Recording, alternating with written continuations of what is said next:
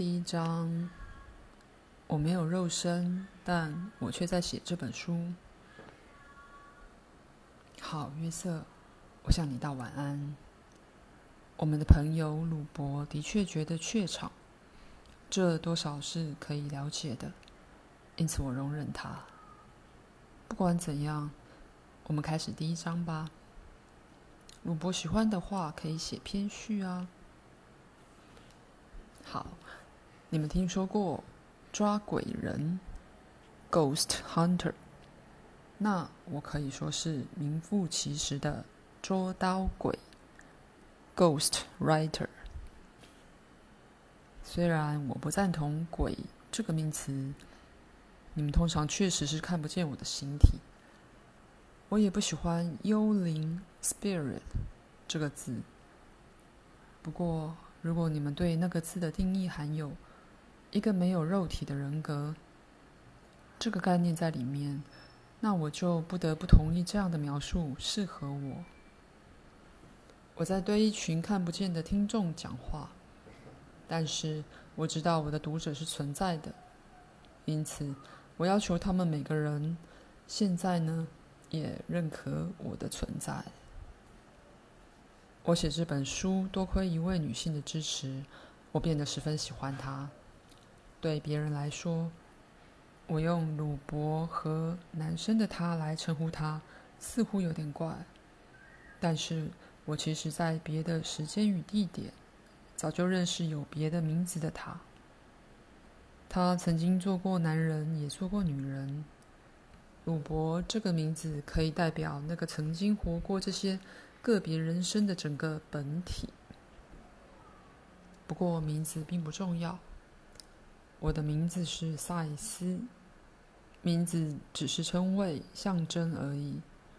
但是，既然你们一定要用，我也就从善如流。我和鲁伯合作写这本书，他替我说话。在这一世，鲁伯的名字是真，他的先生罗伯伯兹写下真说的话，我叫他约瑟。我的读者可能以为他们自己是有形的生物，被肉身束缚。囚禁于骨肉和皮肤里。如果你们相信你们的存在要靠这种肉体形象，那你们就会觉得自己有灭绝之余，因为肉体无法长存。不论在年轻时有多美，没有一个身体到了年老还能保有同样的精力和魅力。如果你认为自己等同于青春、美丽、聪明或成就，那种明知道这些属性一定会消失，却又难以释怀的感觉就会一直在。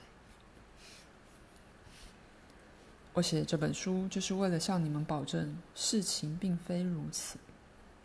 基本上，你们的存在并不会因为有肉身就比我来的真实。我穿过又丢弃过的肉身太多了，我连说都懒得说。不存在的人不能写书，我不需要依赖肉体形象，你们也一样。意识创造形象，而不是反过来。并非所有的人格都有形体，只因为你们太忙着关注日常事物，而没有发觉。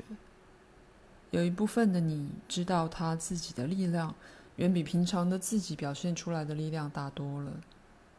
你们每个人都曾有过其他的生命，虽然意识上你们对此毫不知情，但内在却很明白。我希望这本书会让我的每一位读者释放他们内在那个极为直觉的自己，并且把对你最有用的任何一个洞见。带到意识的最前端。按你们的时间来说，我是在一九七零年的一月底开始这本书。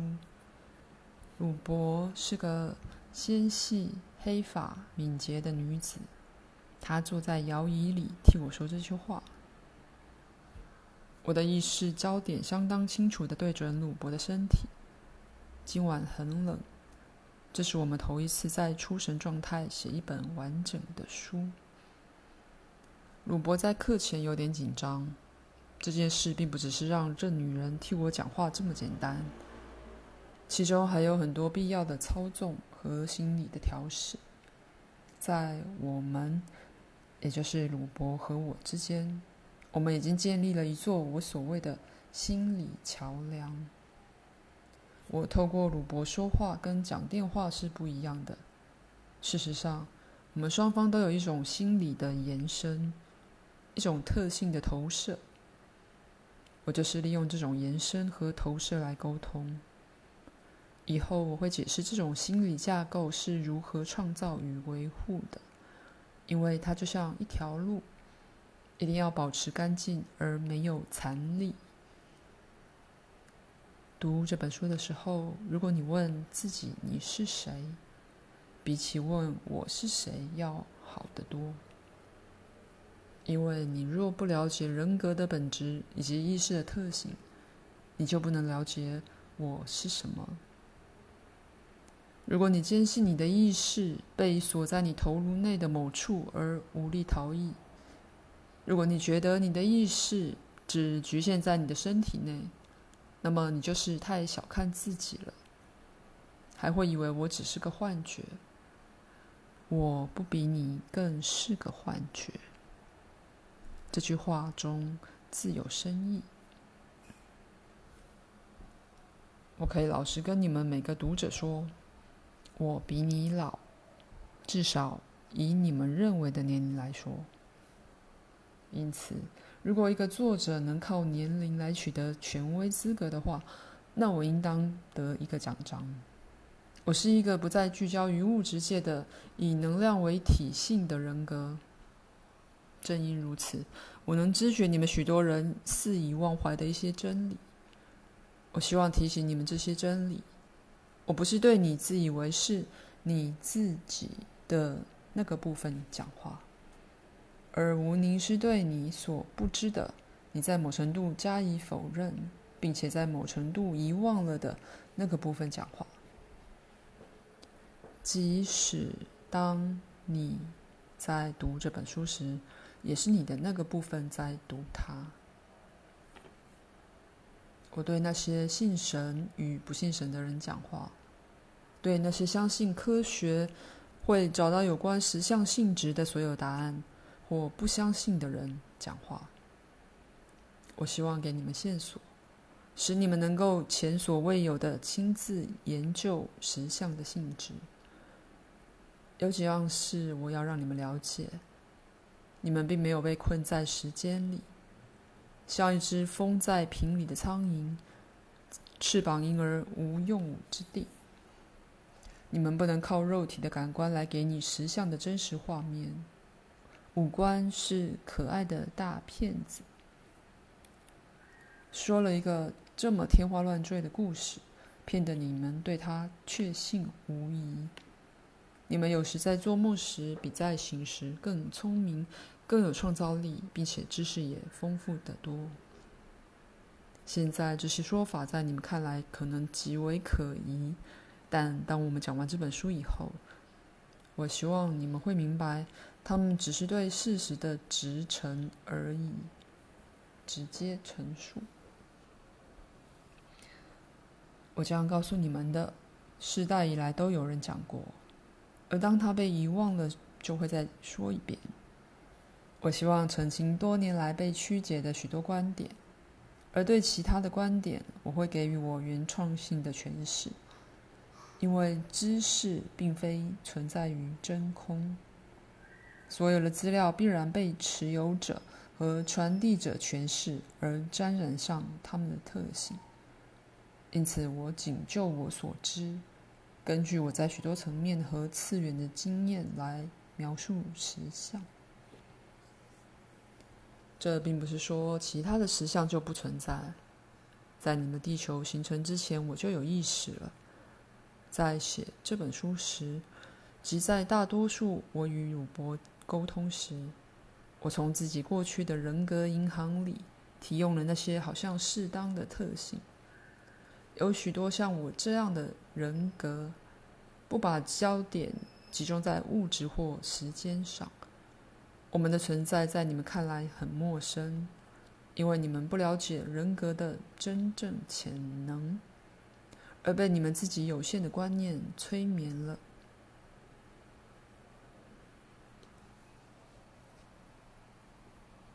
我主要是个老师，但我本身并非文学家。我主要是个带信息来的人。我的信息是：你们创造了你们认识的世界。天赋予你们的，也许是最可敬畏的礼物，将你们的思想向外投射，成为具体物质的能力。这礼物附带了责任，但你们多半喜欢对生活中的成功自我庆贺，而将失败归罪于上帝、命运或社会。同样的，人类有一种倾向。喜欢把自己的罪过投射在一个老天爷的形象上。看来他对这么多抱怨一定厌烦透了。事实是，你们每一个人创造自己的物质实相，而集体的，你们创造了你们俗世经验里的光荣与恐怖。你们会拒绝接受这责任。直到你了悟，你们即是创造者。你们也不能把世上的不幸怪罪于魔鬼。你们已经成熟到能明白，魔鬼是你们自己心灵的投射，但你们还没聪明到学会如何建设性的利用你们的创造力。我大多数的读者都知道，肌肉失去弹性这件事。作为一个种族，你们其实是自我失去弹性，受制于一种精神的僵化死板中。自身那直觉的部分，不是被否认，便是被扭曲到不可辨认。时间渐晚了，我的两位朋友明天都得早起。鲁伯正在写两本他自己的书，必须睡够。在我结束这一节前，我请你们想象我们的布景，因为鲁伯曾告诉我，一个作家必须小心的布置场景。每周一和周三，我透过鲁伯讲话，在这同一间大客厅里，灯总是开着。今晚我很欣赏由鲁伯的眼睛看到的外面一角。冬日景色，物质时尚总令我心神爽快。而经由鲁伯的合作，当我写这本书时，我明白我欣赏他的独特魅力是有道理的。这里还应该提到另一个角色——猫咪威利，一个正在睡觉的可爱怪物。约瑟说。威利正在我们老式的电视机上睡觉，事实上是在打呼。他的位置刚好在真的摇椅后方。动物意识的本质本身就是个非常有趣的题目，我们以后会谈到。这个猫知觉到我的在场，好几次曾有相当显著的反应。在这本书里头，我希望让你们看到。所有意识单位之间不断发生的交互作用，以及跨越族类障碍的沟通。在这类讨论中，有几次我们会拿威力当成现成的例子。你可以休息一会儿或结束此节，随你便。约瑟说：“好，那我想我们就此结束吧。”给你们两位我最衷心的祝福。